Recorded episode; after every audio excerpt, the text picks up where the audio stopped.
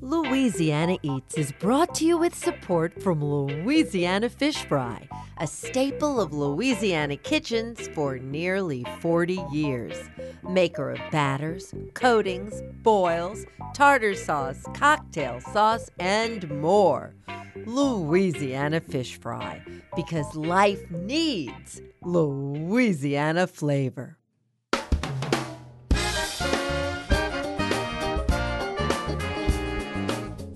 From our studios in the Southern Food and Beverage Museum in New Orleans, this is Louisiana Eats.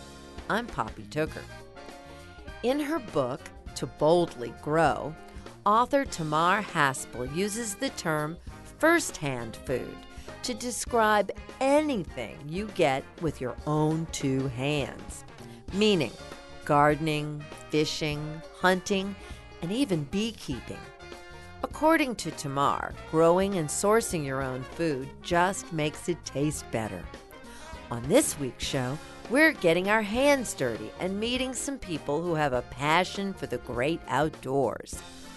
Before Tamar shares her wisdom with us, we learn what the buzz is about at New Orleans Audubon Zoo. Dominique Fleitas introduces us to the colonies of honeybees she helps maintain there. We also tell you about the strange history of hippos in Louisiana and meet Danlyn Brennan, who has spent her life forging wild edibles. Her passion for wildcraft is clear, yet complicated by a desire to keep her methods and locations hidden. We're heeding the call of the wild on this week's Louisiana Eats.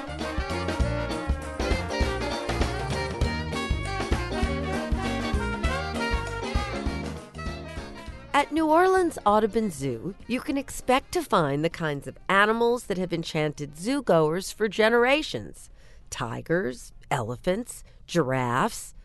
But the zoo is also home to tens of thousands of tiny creatures that, although they may not draw the same kind of crowd, play a vital role in our food system. I'm talking, of course, about those prolific pollinators bees. Curators and animal keepers have managed bee colonies at the Audubon Zoo since 2016, maintaining two hives tucked away behind the alligator lagoon. Since then, the zoo has set up a more public space, a garden that provides host plants and foraging opportunities for our native bees and butterflies. Our pollinator garden is located in between our orangutan exhibit and our elephant exhibit. So we're up against some competition, but it's this perfect little bright spot where people come over and get to learn about pollinators and why they're important. Curator Dominique Fleitas, or Dom as she likes to be called, met me at the zoo's colorful pollinator garden on a sunny afternoon. Along with her work in the Louisiana swamp and jaguar jungle, she helps run the garden and on grounds apiary program. Before taking me to see the zoo's colonies, Dom wanted to introduce me to some native bees bumbling among the garden's satsuma trees and stokesia asters. So, our pollinator garden we actually got through a grant for Bayer Save the Bee. And so, what a pollinator garden is, is a garden that has plants that are specifically producing extra pollens and nectars and things that our pollinating friends like bugs and bees and butterflies and hummingbirds love to eat and they need that to survive. And in doing so, they're transferring that pollen from one plant to another to help it fruit. So a lot of our favorite things that we like to eat, like satsumas, are pollinated by bees and things like that. We like to choose plants that have a, a a big pollen source.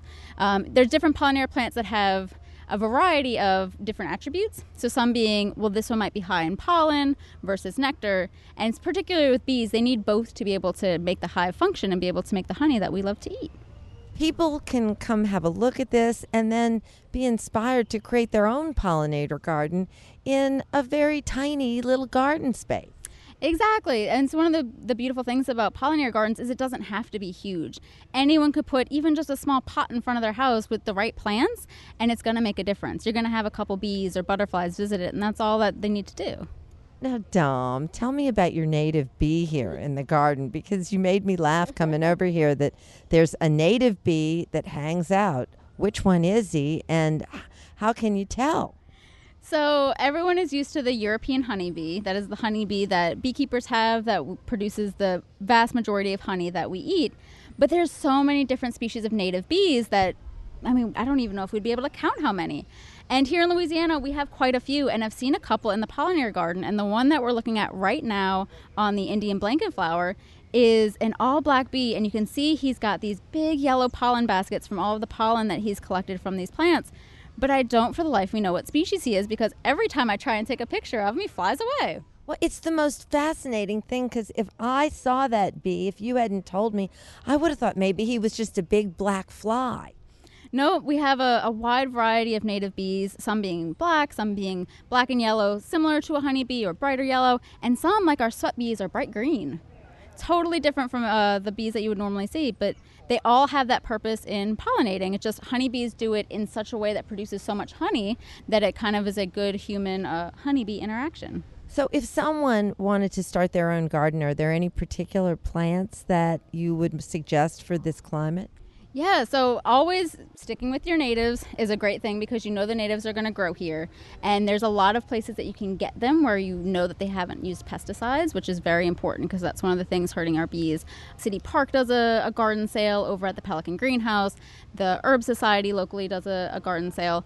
But a lot of times, things like our native salvias, you could do a small citrus tree like a satsuma things that will last a long time, but also keeping in mind that you're going to need to plant things throughout the year. So you don't want something that's just going to be blooming during the springtime because that doesn't give the bees anything to eat in the fall. So either something that's blooming for a while or that you can change out throughout the year.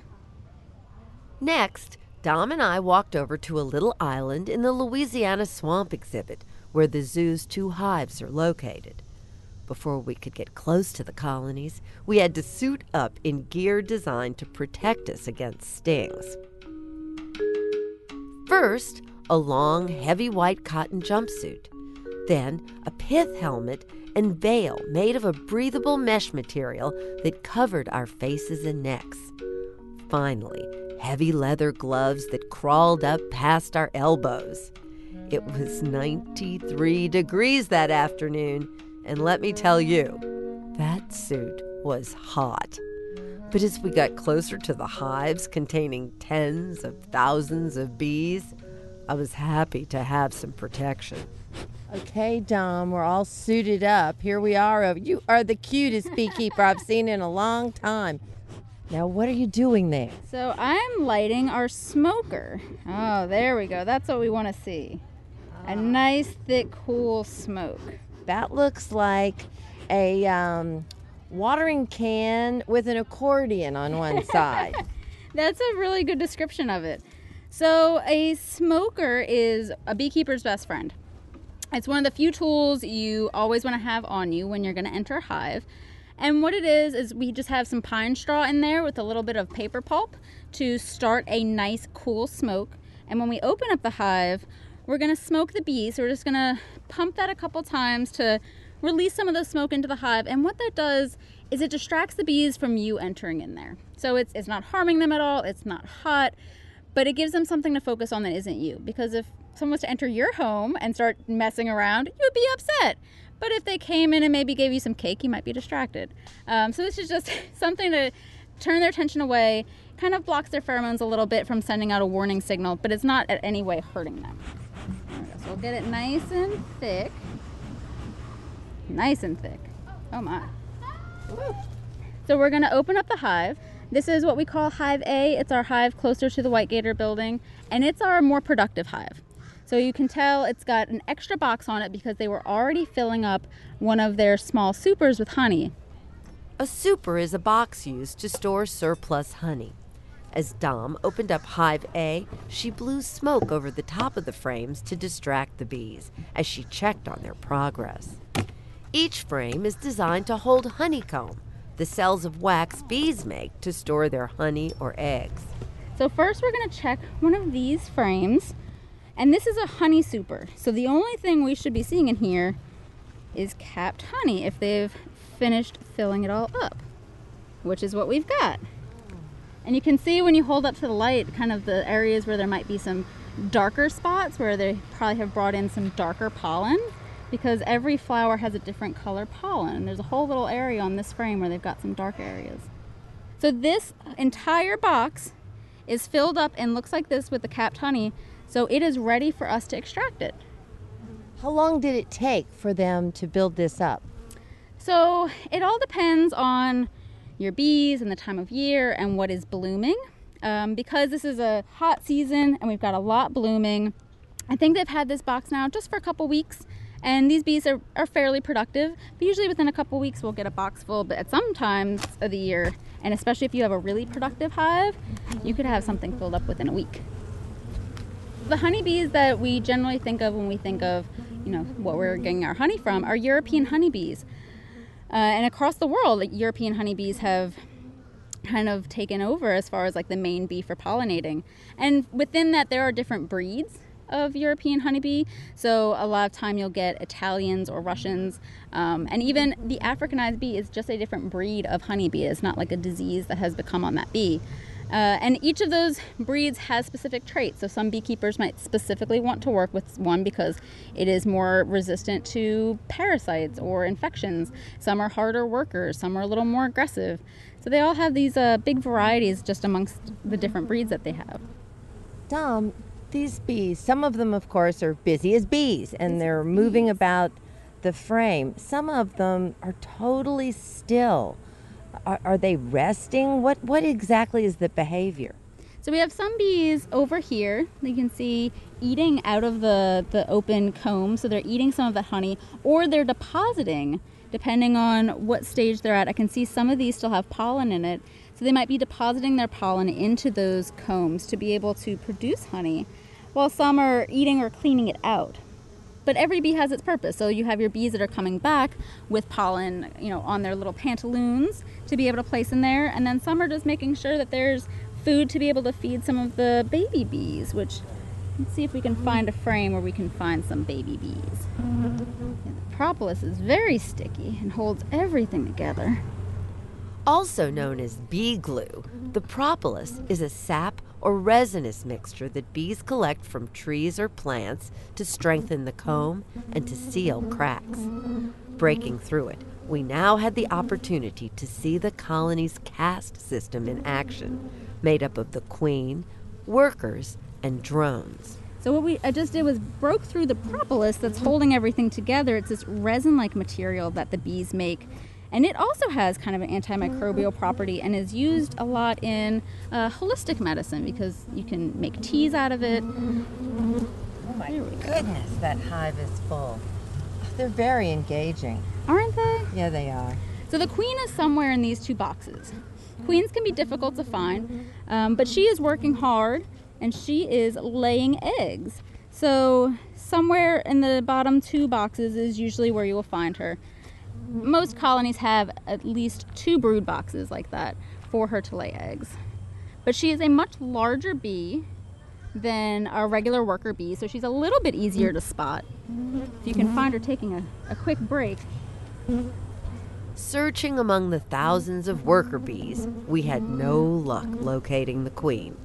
This isn't uncommon. In fact, beekeepers will often mark the queen with a dot of paint on her thorax for easy identification. Oh, you look here. This is a drone bee, so that's Ah, a male bee. He's bigger, he's He's darker. got big eyes. So most of the bees that you're going to see whenever you're out and about and see them landing on flower, those are going to be your female bees. Those are your worker bees. The drone bees' main purpose in life is to mate, to help keep the population going. But other than that, they don't play too much of a role in the in the beehive. What's the life expectancy of bees? So a queen, a queen can live, I think it's up to seven or so years. I mean, she would be able to run a hive for that long. And as she got older, if she started not managing her her workers well enough, her workers might overtake her uh, to get a new queen in the system that's a little younger. But a worker bee only lives for about 23 days. And so they they go through the cycle of you know as when they're first born, they start with these tasks and then they kind of move up the rank of what they do until they're out bringing in pollen and then helping to keep the hive going by making the sacrifice. They're also pretty with their fuzzy little bodies and their shiny, shiny wings. They're just beautiful insects. They are. No, they're amazing, especially when you get a chance to look up close at them, just to really take in how gorgeous they are. And you can see a couple of them here just kind of t- sticking their little tongues in, trying to get a little bit of honey that uh, that has spilled. And I get I get taken away just looking at them because it's an amazing little creatures and as much work as they can get done. And it's I mean amazing to think everyone in this hive has a role and they they play that role so well and you know they work together to make everything that they do happen and you know if we could do that a little more in our lives isn't that the truth Dom, thank you so much for uh, taking me into this unknown part of the swamp exhibit where the bees live. Thank you. No problem. Thank you so much for coming to visit me and the girls. That was our 2019 visit to the Audubon Zoo with curator and beekeeper Dominique Fleitas.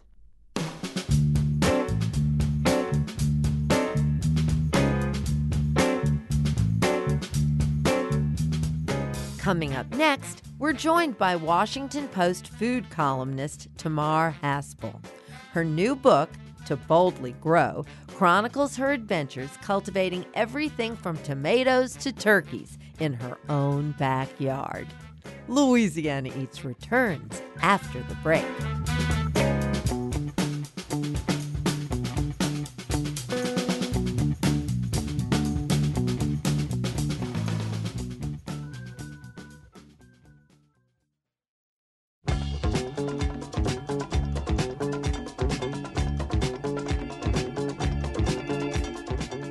Poppy Tooker, and you're listening to Louisiana Eats, edible content for Louisiana food lovers. Louisiana Eats is brought to you with major support from Crystal Hot Sauce, now celebrating 100 years of hot sauce deliciousness. Always made with just three simple ingredients aged red cayenne peppers, distilled white vinegar, and salt. Nothing artificial. Crystal Hot Sauce, how New Orleans does flavor. From Rouse's Markets, synonymous with seafood straight from Louisiana's waterways. Rouse's Markets tastes like home. And from Camellia Brand, beans done right, a New Orleans tradition since 1923 now celebrating their centennial by donating 1 million bowls of beans to Second Harvest Food Bank. What a way to say thank you to the community they call home.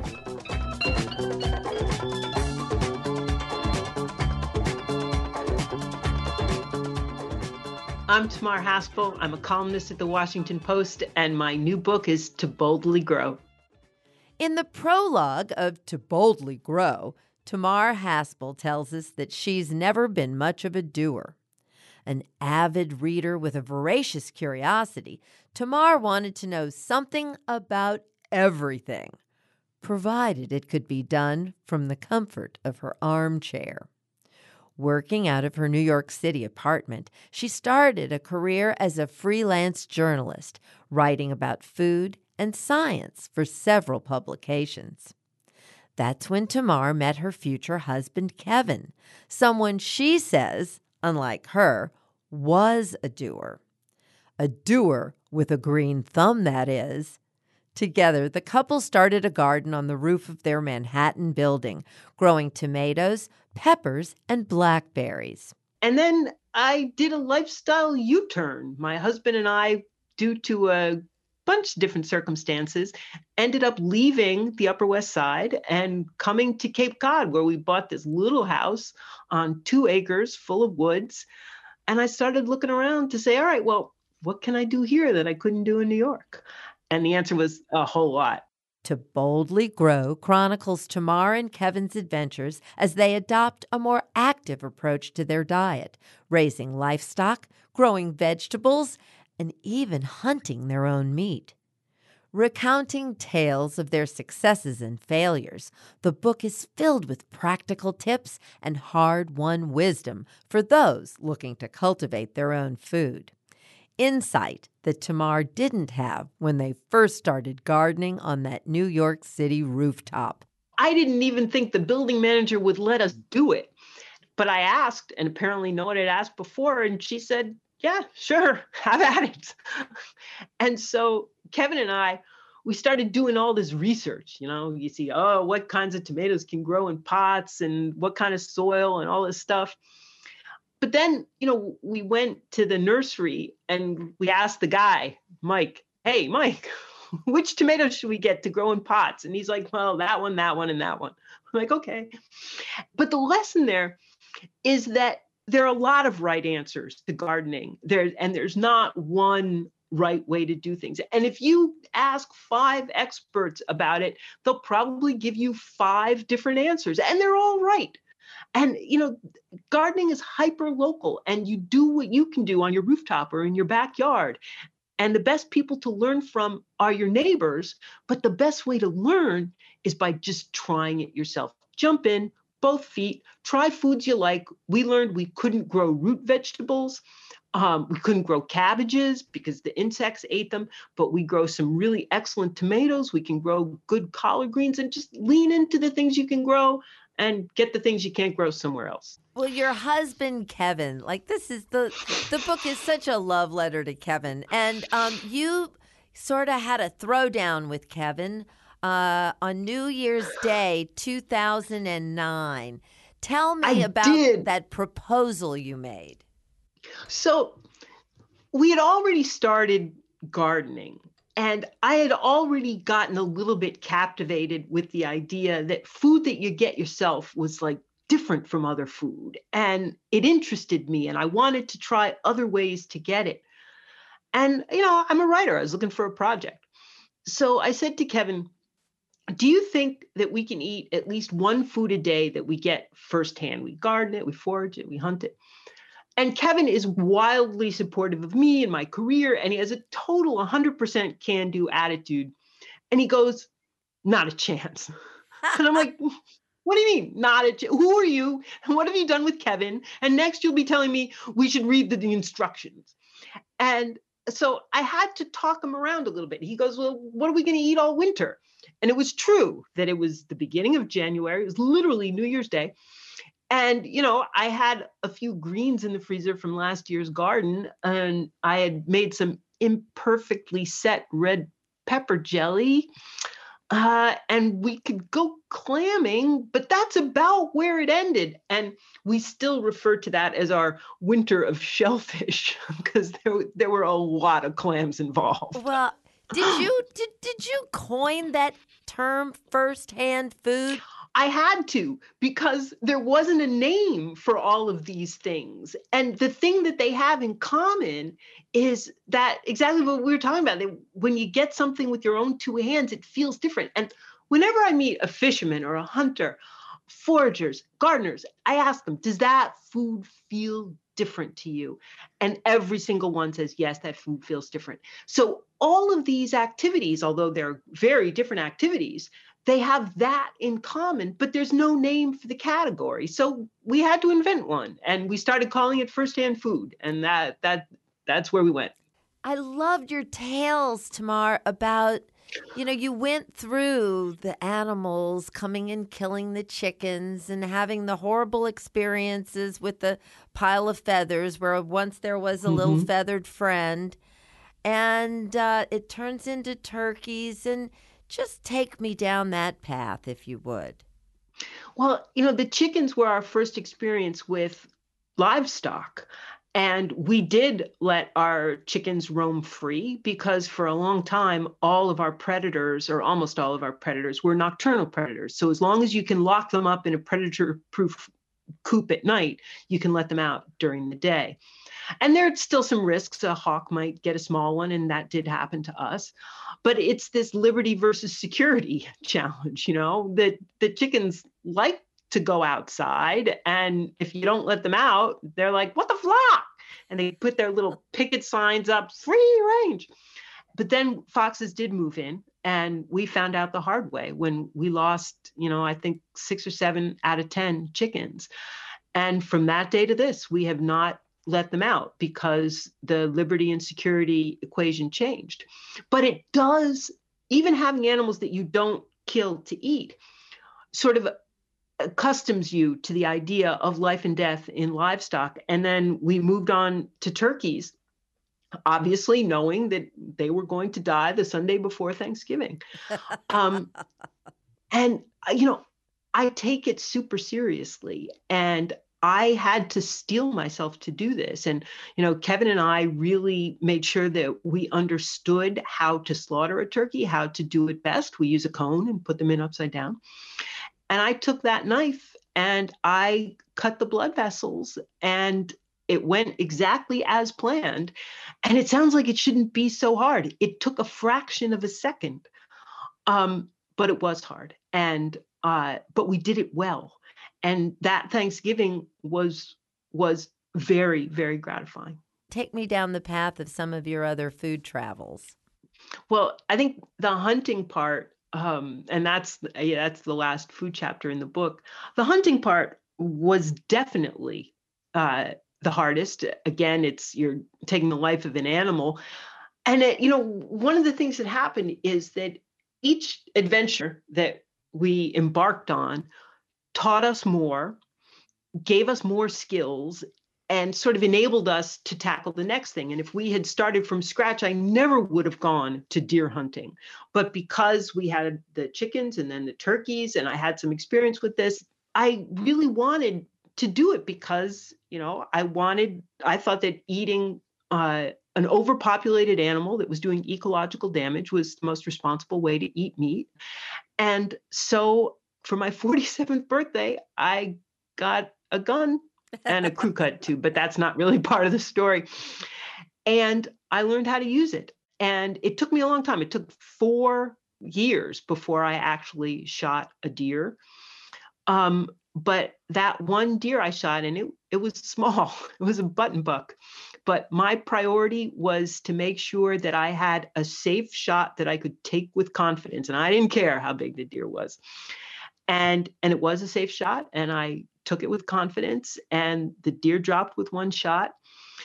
And when i took that little deer into the processor it was actually it was funny because here's this tiny deer. I put it in the truck bed and i take it to the processor and i walk into the processor and i got blood on my boots. And there's a kid he's probably 19 and he's working on this giant eight point buck. And i say to him can can you take my deer? And he says, Yeah, sure. So he walks out with me and I open the tailgate and there's a tiny little deer on a on a tarp. And he looks at it and he goes, Hmm, nice truck. And I'm like, Yeah, well, it is a nice truck. But it took the wind out of my sails a little bit. He wasn't really then, impressed with your animal. No, he was not impressed with my animal. So he brought it in, he lifted it up like nothing. And while he was writing it up, I, I couldn't resist. I said, you know, that's the first deer I ever shot. And I remember he he put the pen down and he looked at me like I'm this curiosity because he probably shot his first deer when he was six. And he looked at the deer and he pointed to the wound and he said, You shot it perfect. And it was it was a real moment for me. And I know the hunters out there are gonna laugh, but but this was something that I learned to do. And to this day, if you ask me for a skill that I'm proud of, I mean, I've been trying to be a better writer for 25 years. But you ask me the skill I'm proud of, and I will tell you I can shoot and field dress and break down a deer because it was way out of my comfort zone. The last thing I really want to discuss with you is that this book, it was filled with marital advice. So, would you give us a little bit of what you refer to as, for instance, competent spouse doctrine? Yeah, the competent spouse doctrine, I know a lot of couples have some version of this, is that the spouse who is better at it does it. And, you know, there's always going to be some holes because, like, it, with all things say related to boats and trucks. Kevin is better at it. So I felt like I had to beef up my skills or he'd end up doing all the work. And then, of course, we're both terrible at administration, but I'm marginally less terrible. So I end up doing that part. But every now and then the lights go out because you know, we just don't get our act together. But we do try and do a division of labor that makes us both happy. And we also try to have uh, areas where one or the other of us butts out so okay uh, uh, there are lots of jobs that benefit from the two of us collaborating and and and both of our input can make it better but there are lots of things that either kevin should do or i should do and the other one should just let it be that person's job and just don't be a Badinsky, but I am by nature a little bit of a Badinsky, so this is hard for me sometimes. But I I do try and do it, and it's funny because if you ask Kevin what's the book about, he goes, me. It's it's about me. well, it is kind of about him, and I, I imagine he li- he likes it. He enjoys the book. He enjoyed the attention. He does very much so he loves the book and you know i was writing a blog with some of those stories and and he liked them too and you know kevin and i are very lucky we're we're very happy together and it's it's it's been a joy to write about some of the these things that we've done if the food Whoa. thing ever goes south on you, I think you've. I can hang up a shingle. yeah, I think your marital advice is quite sound. So, congratulations on the whole thing. Thank you very much.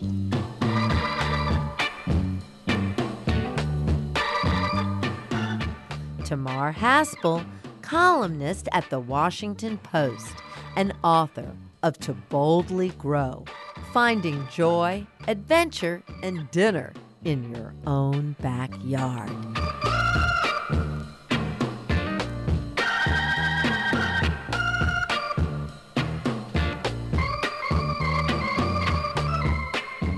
In 1910, U.S. Representative Robert Broussard of Louisiana introduced what would become known as the American Hippo Bill to Congress. What did this bill aim to accomplish? Stay tuned, and we'll tell you about this bizarre bit of food history when we come right back.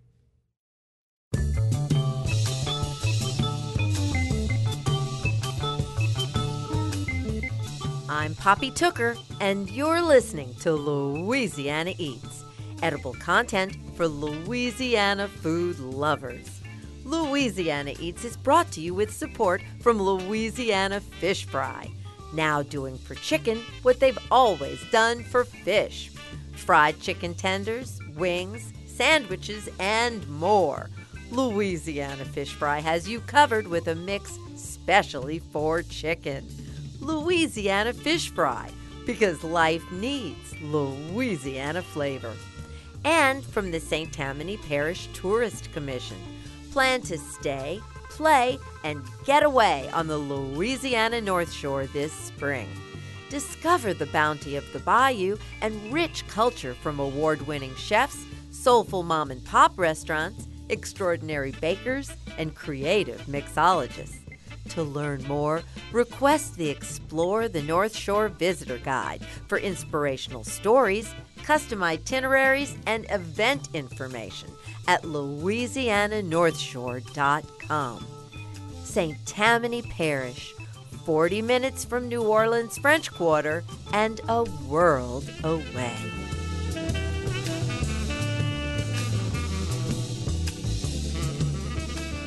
Here's this week's culinary quiz question, brought to you with support from Popeye's Louisiana Culinary Institute. What was the goal of the American Hippo Bill introduced to Congress in 1910. To get an understanding of this bizarre bit of Louisiana food history, we have to go back to 1884. That year, New Orleans hosted its first World's Fair, also known as the World Industrial and Cotton Centennial. More than a million visitors descended on what is now Audubon Park to see exhibits from all over the world. Those who stopped by the Japanese pavilion received as a parting gift an ornamental plant with lavender blossoms called water hyacinth. While it may not look very intimidating, this aquatic plant native to the Amazon River basin, is actually an aggressive invader that rapidly covers whole waterways. Soon after its introduction, water hyacinth was spanning across South Louisiana, choking bayous, killing fish, and impeding shipping. The problem continued for decades. Even the U.S. War Department joined the eradication efforts, dumping oil all over the plants, but to no effect. It seemed like the state had exhausted all of its options. That is until 1910. At the turn of the 20th century, a rapidly growing population was straining America's meat supply. Native animals like the buffalo were all but extinct, and ranchers couldn't keep up with the nation's demands for meat. Enter the hippo. Following the advice of a pair of big game hunters, Congressman Robert Broussard of New Iberia proposed an ingenious solution to both Louisiana's invasive hyacinth problem and the American meat shortage. Broussard sponsored the American Hippo Bill, which, if approved, would set aside federal funds for the importation of the humble hippopotamus. Imagine bayous full of hippos munching on those pesky hyacinth flowers, and American tables supplied with an exotic new source of protein. Hippo meat? You bet. No less a big game expert than Teddy Roosevelt himself endorsed the idea, and the New York Times salivated over what they dubbed lake cow bacon. Sound too far fetched? It almost came to pass. Literally. Broussard's bill gained a lot of notoriety, but ultimately fell just short of passage. Louisiana's hyacinth problem persists, and the only hippos I've seen lately are living it up at the Audubon Zoo. I'm Poppy Tooker, and I don't know about you, but I am glad to say that Hippo Gumbo is not real Louisiana Eats.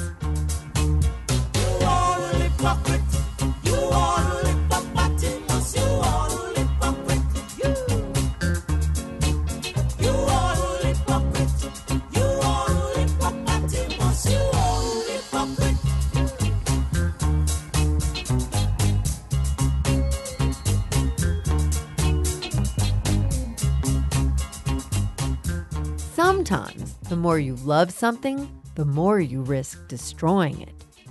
That's certainly true when hunting for sport, but what about our connection to flora rather than fauna? For a forager in Portland, Oregon, the consequences of gathering can sometimes be hard to measure. My name is Danlyn Brennan, and I am a forager and been eating off the forest floor since I was a child. When I go out to, to wildcraft, right, or to harvest, I go alone. I'm pretty much camouflaged. I hide basically in the woods and I sneak around. So I, I go early in the morning, um, which is so peaceful. I, I love it, and it's really personal to me. Actually, it's it's an experience that means a lot to me. So yeah, I have a lot of people ask to come along, and it's not that I don't want to enjoy my time with them, but it's it's kind of my own thing to sneak around in the woods. Foraging is a lifelong calling for Danlyn. Her passion is clear, but there's also a tension that runs through her voice, a desire to keep her methods and harvest locations hidden. That's because the more people who know about her world of wildcraft, the smaller it becomes. It is challenging finding a place where I can forage, and that's usually why I stay so secretive about it. Um, because, yes, there's public property uh, that I can find, um, but there's also a lot of private property. And I have in the past asked owners of a property if, if I could harvest from there. A lot of times they look at me funny or tell me no. i have even had a, a lady tell me that she was going to sick her dogs on me if I keep collecting those violets. So, uh, you know, I'm cautious, uh, especially when it comes to bringing groups of people to a location. So, um, I lead by example. I don't just go and start ripping things out of the ground. That's not that's not my way. Used to be foragers were people who went out into the wild and found food. Now, high end fine restaurants hire people whose job title is forager. So tell us what it means to you to be a forager. I always thought it was so normal. You know, growing up, I I would have to give the credit to Polly Ivins, was a woman who introduced me to eating um, from nature.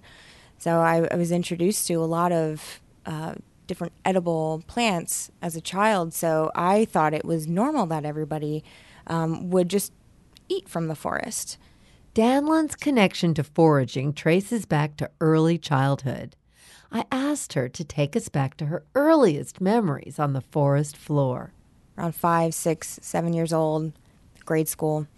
Uh, I do remember getting lost in the woods with my younger sister and her telling me that she was hungry. You know, what are we going to do? We're lost in the woods. I was like, don't worry, we can eat the dandelions. I remember oh. saying things like that to her. Though dandelions can sometimes save an afternoon in the woods, being a small child in the wilderness comes with its share of scraped knees and sometimes worse. I'm surprised I'm alive, actually. I've had a lot of uh, close calls. It is wildcraft, after all. For Danlyn, foraging is a practice with deep roots. She considers her work to be part of a greater lineage. And it's our ancestors, of course, because that's that's what we did. And I know, like in modern times, we can go to the store and get whatever we want. Um, you know, we forget about these things, but I think it moves people so much because there's this deep memory that resurfaces. And whether it reminds them of a specific person or not, um, I think that memory is in everybody. It's in it's in our DNA, you know that that we have this deep relationship with plants um, recently I was on an, an, herb walk introducing people to plants in the Pacific Northwest. And uh, afterwards, I had a young gentleman come up to me, and he just, he was so beautiful, kind of like expressing his gratitude uh, for doing this. And he didn't say anything specific about, you know, as a person that this reminded him of, but it moved him a lot and and he didn't really know why and he was just so thankful that I, I for me, like I, you just walked with me through the woods, so okay. But uh, yeah, it means a lot to people, and that's what I think is really rewarding. While Danlyn does occasionally lead a flock of fledgling foragers on expeditions, for her, the smaller the group, the better. I would love to take a group of one person with me. that would be ideal, where I can really have an intimate time with them and explain to them kind of my process which is intimate and might be funny, but I, it's almost conversational with the plants um, when I go out and I'm looking for a specific. I almost want to call it like a person. It's it's a, an individual. This plant that I'm looking for, or that I'm going to, you know, take for myself or for other people to make into medicine or for food. So it's yeah, it's kind of a, a big deal. So I, I like being with maybe one person, two people to kind of show them how intimate the process actually is.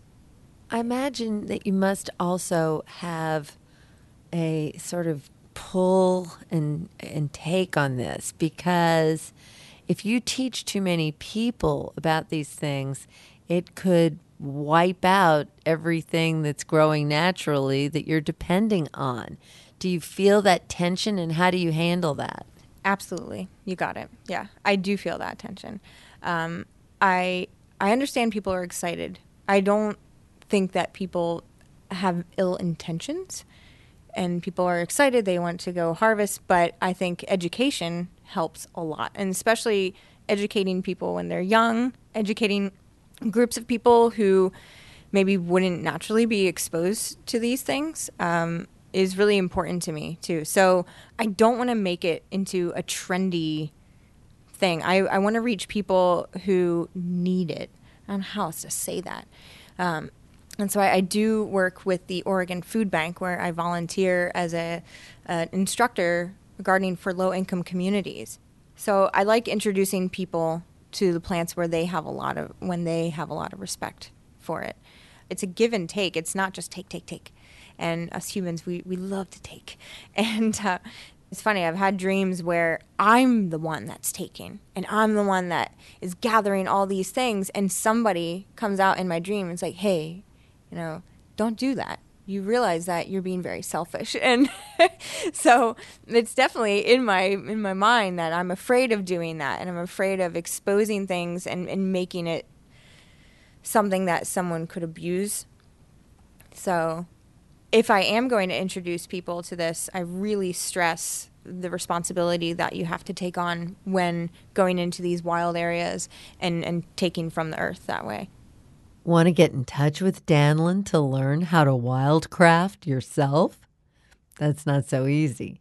With so much of her time spent under a canopy of trees, you probably won't be surprised to learn that she's routinely off the grid. I'm not that easy to find. Um, If you're hiding in the forest, I guess not. I guess not, but it looks like I'm going to have to expose myself at some point.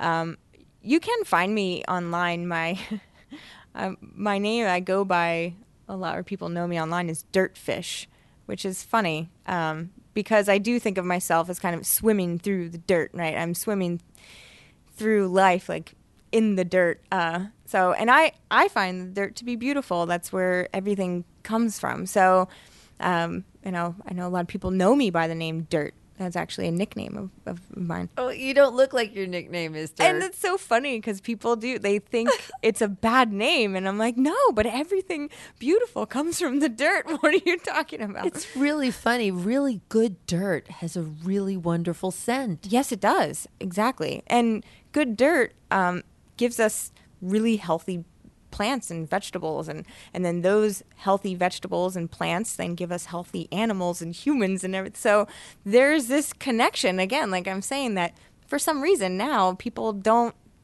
it, it doesn't come naturally to honor the dirt right? But i do all the time. Um, so people find me to be a bit funny. That's probably why i try to stay out of the spotlight because i always have to explain myself From 2017, Portland based forager Danlyn Brennan, also known as Dirtfish.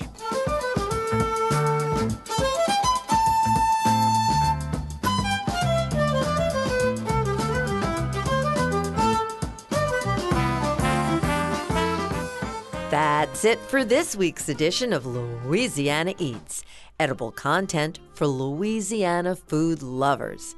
Catch up on previous editions of Louisiana Eats on poppytooker.com, where over a decade of episodes are available for pod and webcasting, along with recipes and cooking class videos, too. If you're looking for a Poppy's Pop Up Drag Brunch, join us on the last Sunday of each month through the summertime, June, July, and August, at our home away from home, Tujague's restaurant in New Orleans, French Quarter. You can make reservations and learn more by visiting tujaguesrestaurant.com. Louisiana Eats is made possible with major support from Popeye's Louisiana Kitchen, Louisiana Fish Fry, Camellia Brand Beans, Crystal Hot Sauce, Rouse's Markets, and the St. Tammany Parish Tourist Commission. And from D'Agostino Pasta, handcrafted in Louisiana just as it's been done in Sicily for centuries. Visit d'agostinopasta.com to learn more. Support for Louisiana Eats also comes from Gulf Coast Blenders, dry ingredient blends with New Orleans roots. For more than 30 years, Gulf Coast Blenders has produced custom spice and dry blends for restaurant concepts across the country. To learn more, visit GulfCoastBlenders.com. Original theme music composed by David Pomerlow and performed by Johnny Sketch and the Dirty Notes. Big thanks to senior producer Joe Schreiner, Producers Blake Longlinay and Steve Himmelfarb, writer Becky Retz, and to our business manager and social media maven Maddie Mullidew. Catch up with us anytime on Instagram, Twitter, and Facebook too. Louisiana Eats is a production of Poppy Tooker Broadcasting.